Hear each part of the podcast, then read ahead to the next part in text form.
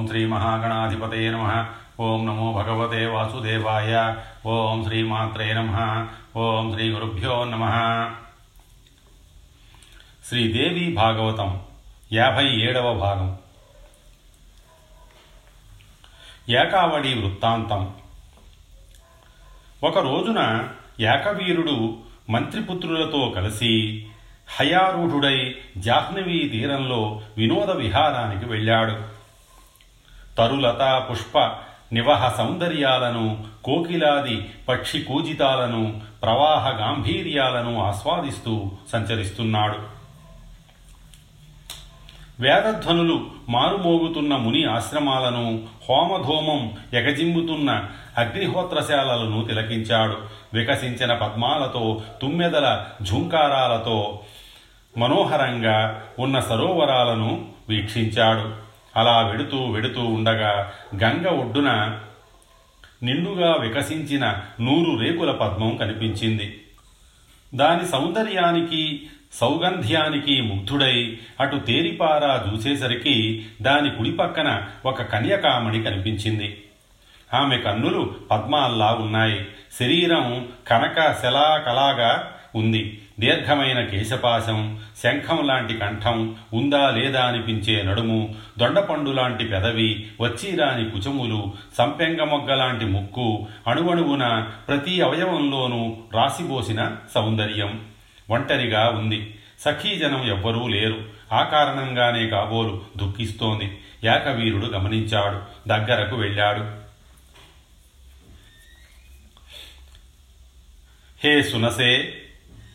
ఓ అందమైన ముక్కు కలదానా? ఎవరివి నువ్వు? హే సుభాననే అందమైన ముఖం కలదానా? ఎవరి అమ్మాయివి? హే సుందరి గంధర్వ వనితవా? దేవకన్యవా? ఎందుకు విలపిస్తున్నావు? ఏకాంతం ఏమిటి? నీకు వివాహం అయ్యుంటే నీ భర్త ఎక్కడా? కాకుంటే నీ తండ్రి ఏడి? నువ్వు దుఃఖించడం ఏమిటి హే హరాళభ్రు వంకదీరిన కనుబొమ్మలున్నదానా కారణమేమిటో నాకు చెప్పు. చెయ్యగలిగిన ఉపకారం చేస్తాను. నా రాజ్యంలో నీకు ఎవ్వడు ఏ బాధను కలిగించడు. చోరభయం రాక్షస భయం లేనేలేవు ధర్మబద్ధంగా పాలిస్తున్నాను. కనుక ప్రకృతి వైపరి వైపరీత్యాలు లేవు. క్రూర మృగాల వల్ల అసలే భయం లేదు. మరి నువ్వు విలపిస్తున్నావంటే కారణమేమిటో తెలియక బాధపడుతున్నాను. ఇంత ఏకాకినివి ఎలా అయ్యావు? ఓ విశాల నయన సంశయించకు. నిజం చెప్పు. నీ అభీష్టం నెరవేరుస్తాను అన్నాడు. అందుకు ఆ సుందరి మృదుమధురంగా బదులు పలికింది మహారాజా ఇంతగా అడుగుతున్నావు కనుక చెబుతున్నాను విను. ఏ ఆపద లేకుండా ఎవరైనా దుఃఖిస్తారా? ఇక్కడికి చేరువలో మరొక రాజ్యం ఉంది. దానికి పరిపాలకుడు రౌమ్యుడు.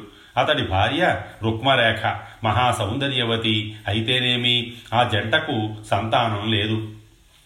ఆ దిగులును భరించలేక ఒకనాడు తన భర్తతో ఇలా అంది నాథ నా జీవితం వ్యర్థం. సంతాన సౌఖ్యం లేకపోయాక నేను బతికి ఏమి లాభం? వంధ్యా జీవితము ఒక జీవితమేనా? ఏదైనా యజ్ఞం చెయ్యరాదు. ఆ ఒక్క ఆశ మిగిలింది నాకు. ఫలిస్తుందేమో? రౌమ్యుడు వెంటనే యజ్ఞం ప్రారంభించాడు. వేద పండితుల పవిత్ర మంత్రోచ్చారణలతో హోమం జరుగుతోంది. ఆ అగ్నికుండం నుంచి సర్వ శుభలక్షణ సంపన్న ఆవిర్భవించింది. బింబఫలం వంటి పెదవి దానిమ్మ గింజల వంటి పలువరస తీర్చిదిద్దినట్టున్న కనుబొమలు పూర్ణచంద్ర నిభాననం కనకశలాక వంటి శరీరం పొడవైన నల్లని జడ ఎర్రని అరచేతులు ఎర్రని కంగవ ఎర్రని పాదాలు ఇలా ఆవిర్భవించిన ఆ తనవంగిని హోత స్వీకరించి మహారాజా నీ యజ్ఞం ఫలించింది. ఇదిగో పుత్రిక జన్మించింది. రాజపుత్రి స్వీకరించు. ఏకావళిలాగా సన్నగా ఉంది కనుక అదే ఈ అమ్మాయి పేరు. ఈమెనే పుత్రుడిగా భావించి సంతోషించు. ఈవిడ విష్ణు ప్రసాదం గ్రహించు అని అప్పగించాడు. రౌమ్యుడు ఆదరంతో స్వీకరించి రుక్మరేఖకు అందించాడు. అందిస్తూ ఇడుగో పుత్రుడు స్వీకరించు అన్నాడు. అందుకని ఆమె పుత్రుడుగానే భావించి జాతకర్మాది క్రియాకలాపాలన్నీ జరిపించింది. రౌమ్యుడు యజ్ఞం ముగించి దానధర్మాలతో విప్రులను పంపించాడు.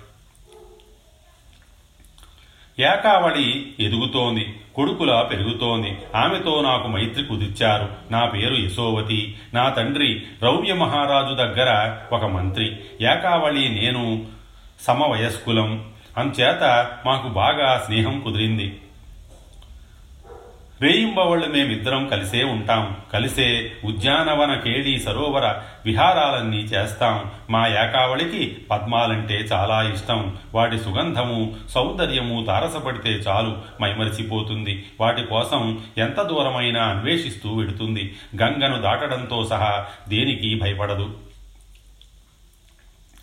ఆవిడకు ఇదొక వ్యసనమైపోయింది. ఎప్పుడు ఏ ప్రమాదం జరుగుతుందో అని భయపడి నేను ఎన్నోసార్లు వారించాను ప్రయోజనం లేకపోయింది. రౌర్య మహారాజుకు తెలియజేశాను. ఆయన వెంటనే అంతఃపురానికి చేరువలో పెద్ద సరోవరం తవ్వించి దేశ విదేశాల నుంచి రకరకాల పద్మాలు తెప్పించి అందులో వికసింపజేశాడు. అయినా ప్రయోజనం కనపడలేదు. అప్పుడింక మహారాజు గారు రక్షక భటులను ఏర్పాటు చేశారు. సఖీజనంతో కలిసి ఏకావళి బయలుదేరితే వెనువెంట ఆయుధపాణులై రక్షక భటులు నడుస్తూ ఉంటారు. అలా రోజు ఈ జాహ్నవీ తీరానికి మేము మా రాకుమారి వస్తూ ఉంటాము పెడుతూ ఉంటాము.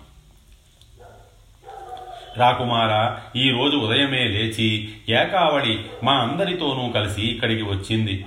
మేము చామరాలు వీస్తూ వెంట వచ్చాము. సాయుధులైన రక్షకభటులు వచ్చారు. అందరూ అల్లంత దూరాన నిలబడితే నేను ఏకావళి కలిసి ఆడుతూ పాడుతూ ఇదిగో ఈ పద్మం దగ్గరికి వచ్చాము అంతలోకి ఎక్కడి నుంచి వచ్చాడో తెలియదు గాని ఒక మహారాక్షసుడు వచ్చాడు. వాడి పేరు కాలకేతుడట.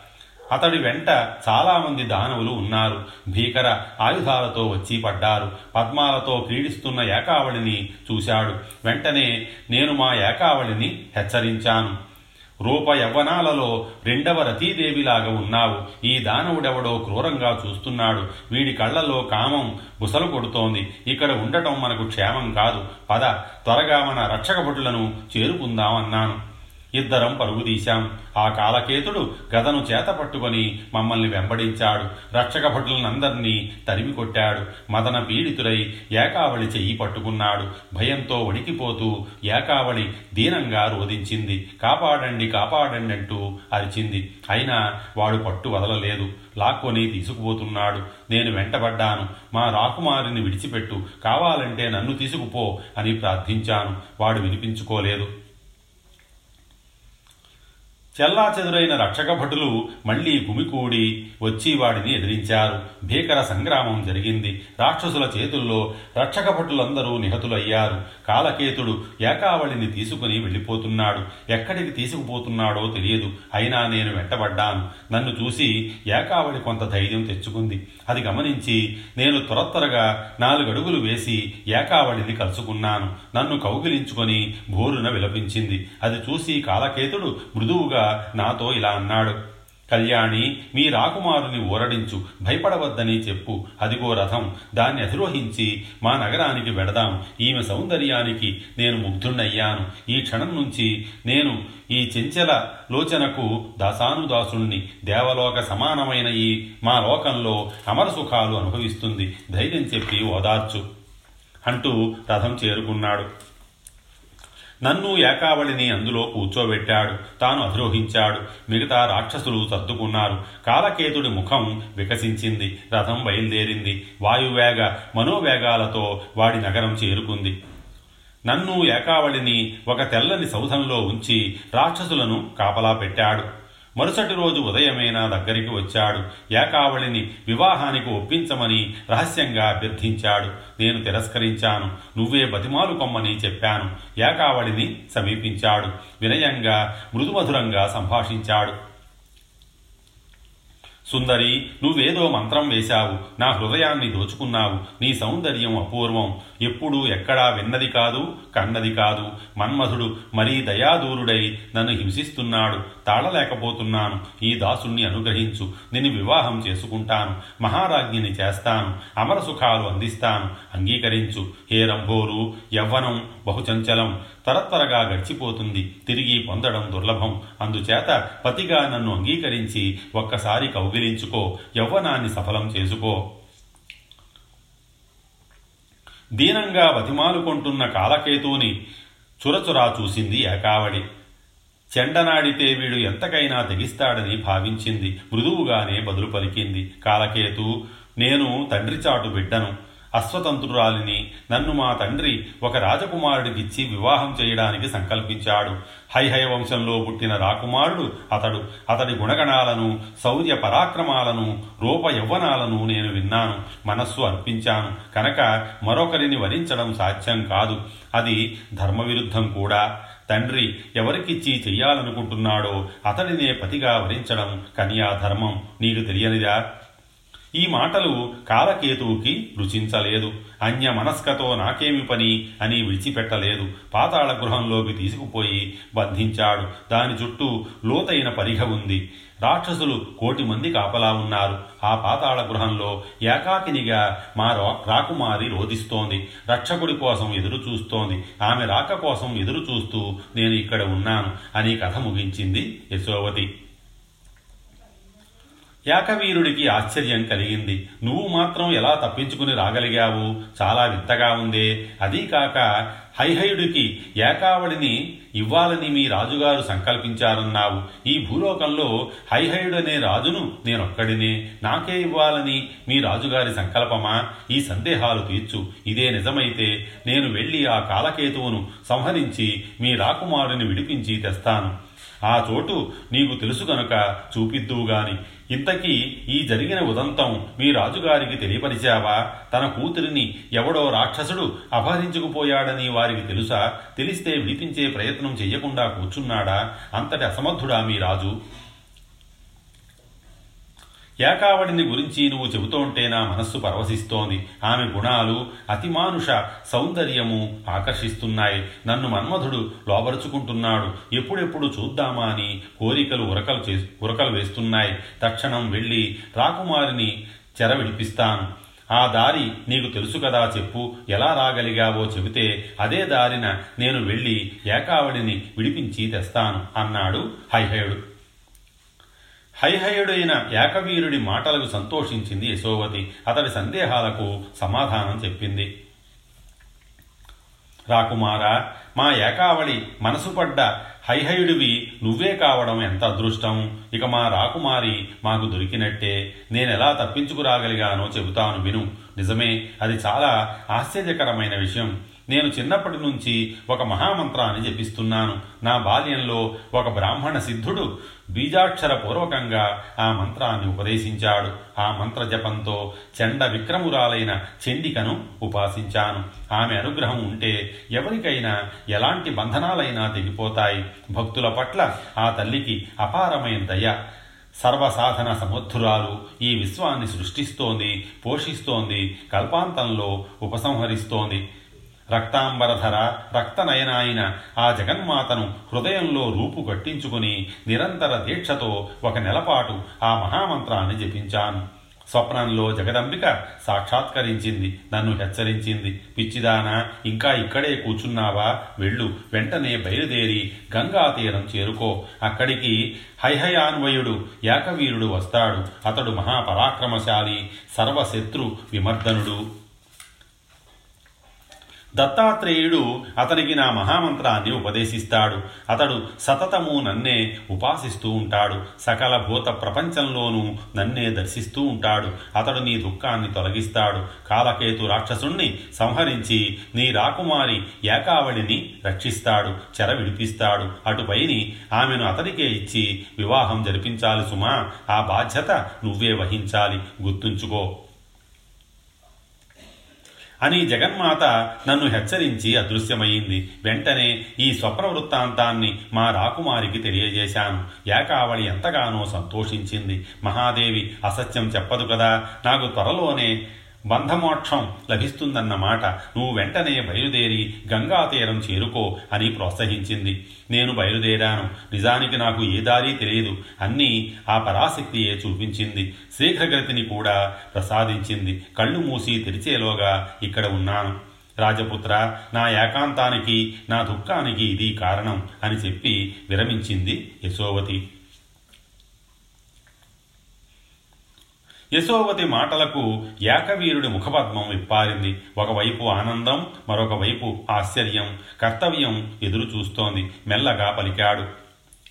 యశోవతి నేను లక్ష్మీనారాయణుల ప్రియపుత్రుణ్ణి హైహయ వంశజుణ్ణి ఏకవీరుడు అంటారు నన్ను. ఇప్పుడు నేను ఏమి చెయ్యాలి? ఎక్కడికి వెళ్ళాలి? ఏమీ పాలుపోకుండా ఉంది. మొదటగా మీ రాకుమారి రూప సౌందర్యాలను వర్ణించావు. దానితో నా మనస్సు విరహాకులమయ్యింది. అటుపైని ఆమె గుణాలను చెప్పావు. వాటితో నా హృదయం ఆకృష్టమయ్యింది. నన్ను వరించానని ఏకావళి దానవుడితో చెప్పిందన్నావు. అతడిని తప్ప నేను ఇంకెవరిని పరిణయమాడను అని కూడా ప్రకటించిందన్నావు. దీనితో నేనింక మీ ఏకావళికి భృత్యుడిని అయిపోయాను. ఆమెను విడిపించి తెచ్చుకోవడం నా విధి. అయితే అది ఎలాగో ఏమిటో తెలియడం లేదు. ఆ రాక్షసుడి నివాసం ఎక్కడ? అక్కడికి వెళ్ళే దారి ఏమిటి? ఏ వాహనం మీద వెళ్ళగలం? ఇవన్నీ నా సందేహాలు. కానీ స్నేహితురాలా నువ్వే సమర్థురాలివి. అక్కడికి నన్ను చేర్చు చాలు. మిగతా పని నేను చూసుకుంటాను. కాలకేతువుని చంపి మీ రాకుమారిని విడిపించి దుఃఖం తొలగించి మీ రాజధానికి చేరుస్తాను. నువ్వు సహకరిస్తే ఇదంతా సంపూర్ణంగా నెరవేరుతుంది. ఆ రాక్షసపురం చూపించు చాలు. నా పరాక్రమం చూద్దువుగాని అన్నాడు. రాకుమారా నువ్వు అక్కడికి చేరుకోవాలంటే ఒక్కటే ఉపాయం. దేవీ మంత్రాన్ని స్వీకరించు. అది సకల సిద్ధిప్రదం. ఆ రాక్షసపురం నేను చూపిస్తాను. ప్రయాణానికి సిద్ధంగా ఉండు. మహాసైన్యంతో బయలుదేరాలి. ఆ కాలకేతువు సామాన్యుడు కాదు మహావీరుడు. రాక్షస సేనా పరివృతుడు. భీకర యుద్ధం చేయవలసి ఉంటుంది. అందుకని మహామంత్ర స్వీకారం అత్యవసరం. కాలకేతువును సంహరించి మా రాకుమారిని విడిపించు. యాకవీర కాలకేతుల యుద్ధం. యశోవతి ఈ మాటలు చెబుతుండగానే యాకవీరుడికి మహాజ్ఞాని అయిన దత్తాత్రేయుడి నుంచి యోగీశ్వరి మహామంత్రము అందింది. దానితో సర్వజ్ఞత్వము సర్వాంతశ్చారిత్వము లభించాయి. వెంటనే యశోవతితో బయలుదేరి రాక్షసపురం చేరుకున్నాడు. అల్లంత దూరాన వీరిని చూసిన రాక్షసులు భయపడి పరుగు పరుగున కాలకేతుడిని చేరుకున్నారు. ఆ సమయంలో వాడు పాతాళ గృహాన ఏకావళి ముందు సాష్టాంగపడి ఆమె అనుగ్రహం కోసం పరితపిస్తూ దీనాతి దీనంగా ప్రార్థనలు చేస్తున్నాడు. కాలకేతు మహారాజా ఈ కామిని మణితో పాటు ఇక్కడికి వచ్చిన చిలికెత్తే యశోవతి ఒక రాజపుత్రుణ్ణి మహాసైన్యంతో వెంటబెట్టుకుని వస్తోంది. ఆ రాకుమారుడు జయంతుడో కార్తికేయుడో అన్నట్టున్నాడు. ఘోర సంగ్రామం తప్పదేమో త్వరగా సన్నద్ధుడివికా. లేదా ఈ కామినిని విడిచిపెట్టేయి వాళ్ళు సమీపించేలోగా దుందుబులు రోగించు అంటూ రాక్షస దూతలు విన్నవించారు. కాలకేతుడు క్రోధ తామ్రాక్షుడయ్యాడు. సేనాపతులను పిలిచి మహాసైన్యంతో తరలి వెళ్ళండి అన్నాడు. ఆ రాజపుత్రుణ్ణి అతని సైన్యాన్ని ఎదిరించండి అన్నాడు. అని మళ్ళీ ఇటువైపు తిరిగి ప్రణయభావంతో ఏకావళిని అభ్యర్థించాడు. తన్వంగి వస్తున్నది ఎవరు? నీ తండ్రిగారా? మరి ఇంకెవరైనానా? నీకోసం సైన్య సమేతంగా వస్తున్నాడంటే ఎవరో కావలసిన వాడే అయ్యుండాలి. ఎవరో ఏమిటో నిజం చెప్పు. నీ తండ్రి అయినట్టయితే సంగ్రామం చెయ్యను సంహరించను సాదరంగా ఆహ్వానించి రత్నాంబరాలను బహూకరించి పూజిస్తాను గొప్ప ఆతిథ్యంతో గౌరవిస్తాను. ఇంకెవడైనా అయితే నిశిత బాణ పరంపరతో స్వయంగా సంహరిస్తాను. కాలం మూడి ఇటు వచ్చాడన్నమాటే త్వరగా చెప్పు. వస్తున్న ఈ బుద్ధిహీనుడు ఎవరో? మహాభాగా నిజంగా ఈ వస్తున్నది ఎవరో నాకు తెలియదు. నేనిక్కడ బంధింపబడి ఉన్నానని నేనెవరికీ ఏ విధంగానూ తెలియపరచలేదు. ఇతడు నా తండ్రి కాదు నా సోదరుడు కాదు ఎవరో పరాయివాడు. నేనెరగను. ఎందుకు వస్తున్నాడో కూడా తెలియదు సుభానన మరి మా దూతలు ఇలా చెబుతున్నారేమిటి? నీ చెలికెత్తే యశోవతి వాళ్ళను వెంటబెట్టుకుని తెస్తోందిట. ఇంతకీ యశోవతి ఏమైంది ఎక్కడికి వెళ్ళింది? ఎప్పుడు వెళ్ళింది? ఎలా వెళ్ళింది? నీకో నీ యశోవతికో సంబంధించిన వాడు కాకపోతే ఆమెతో ఇలా ఎందుకు వస్తాడు? నన్ను ఎదిరించగల శత్రువులెవరూ నాకు లేరే. వీరి సంభాషణ ఇలా సాగుతుండగానే మరికొందరు రాక్షస దూతలు పరుగున వచ్చారు. మహారాజా ఇంకా ఇక్కడే ఉన్నావా? కులాసాగా కబుర్లాడుతున్నావా? మహాసైన్యం చుట్టుముట్టింది. లే త్వరగా బయలుదేరు అన్నారు. కాలకేతుడు వెంటనే బయలుదేరి రథం అధిరోహించి సింహద్వారం చేరుకున్నాడు. అప్పటికి హయారూఢుడైన యాకవీరుడు అక్కడికి చేరాడు చేరాడు. ఇద్దరికీ భీషణ సంగ్రామం జరిగింది. శస్త్రాస్త్ర ఘర్షణలతో రాలిపడుతున్న నిప్పు కణాలు మెరుపుల్లా మిరుమిట్లు గొలుపుతున్నాయి. సమస్కంధులై పోరాడుతున్నారు. ఎంతకీ యుద్ధం చెమరడం లేదు. ఏకావళి దర్శనోత్సు దర్శ దర్శనోత్సుకుడైన ఏకవీరుడు ఆలస్యాన్ని భరించలేకపోయాడు. ఒక మహాగదను చేవూని రాక్షసుడి శిరస్సుపై బాదాడు. వాడు క్షణంలో ప్రాణాలు వదిలి నేలపై కుప్పకూలాడు. వజ్రాయుధం దెబ్బకు పర్వతం పడ్డట్టు పడ్డాడు. రాక్షస సైన్యం కకావికలై పారిపోయింది. యశోవతి పరుగు పరుగున పాతాళ గృహానికి వెళ్ళి ఏకావళిని కౌగిలించుకుంది. ఆశ్చర్యపోతున్న రాకుమారికి విషయమంతా మధురంగా తెలియపరిచింది. అలసిపోయిన ఏకవీరుడు స్కంధావారంలో విశ్రాంతి తీసుకుంటున్నాడు. నీ దర్శనం కోసం ఎదురు చూస్తున్నాడు ఓ కుటిలాపాంగి మన్మధుడి లాంటి ఆ రాజకుమారుణ్ణి చూద్దువుగాని రా నీ గురించి అతడికి అంతా చెప్పాను. నీ రూప యౌవన గుణశీలాలను విని అనురక్తుడయ్యాడు. వెంటనే బయలుదేరి వచ్చి రాక్షసుణ్ణి సంహరించాడు. విరహాతురుడై నీ కోసం ప్రతీక్షిస్తున్నాడు. రా వెడదామని చెయ్యి పట్టుకుంది. ఏకావళికి సిగ్గు ముంచుకు వచ్చింది. భయం వేసింది. ఎలా కంటబడటం ఈ మలిన వస్త్రాలతోనా పైగా కామాత్తుడై ఉన్నాడంటోంది అని తనలో తాను మదనపడుతూ అవుననలేక కాదనలేక వెళ్ళలేక ఆగలేక మెల్లగా అడుగులో అడుగు వేసుకుంటూ స్కంధావారానికి అంటే విడిది గుడారానికి చేరుకుంది.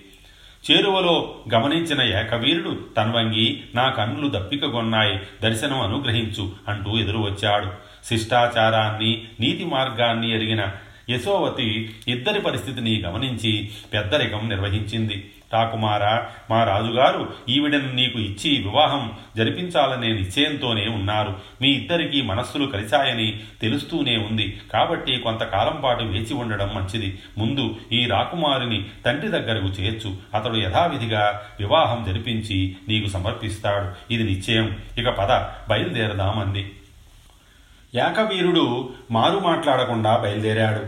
సైన్యము కదిలింది. అందరూ కలిసి రౌప్య మహారాజు గారి రాజధాని నగరం చేరుకున్నారు. ఏకావళి యశోవతుల రాకను చారుల ద్వారా తెలుసుకున్న రాజదంపతులు రౌప్య రుక్మరేఖలు ఆనందంతో ఎదురు వచ్చారు స్వాగత సత్కారాలు ఏర్పాటు చేశారు. దుఃఖించి దుఃఖించి అలసిపోయిన ఏకావళిని మలినాంబరాలలో కృషించిపోయిన కన్న కూతురును చూడడంతోనే ఆ తల్లిదండ్రులు ఆనంద శోకాలలో ఉక్కిరి బిక్కిరయ్యారు.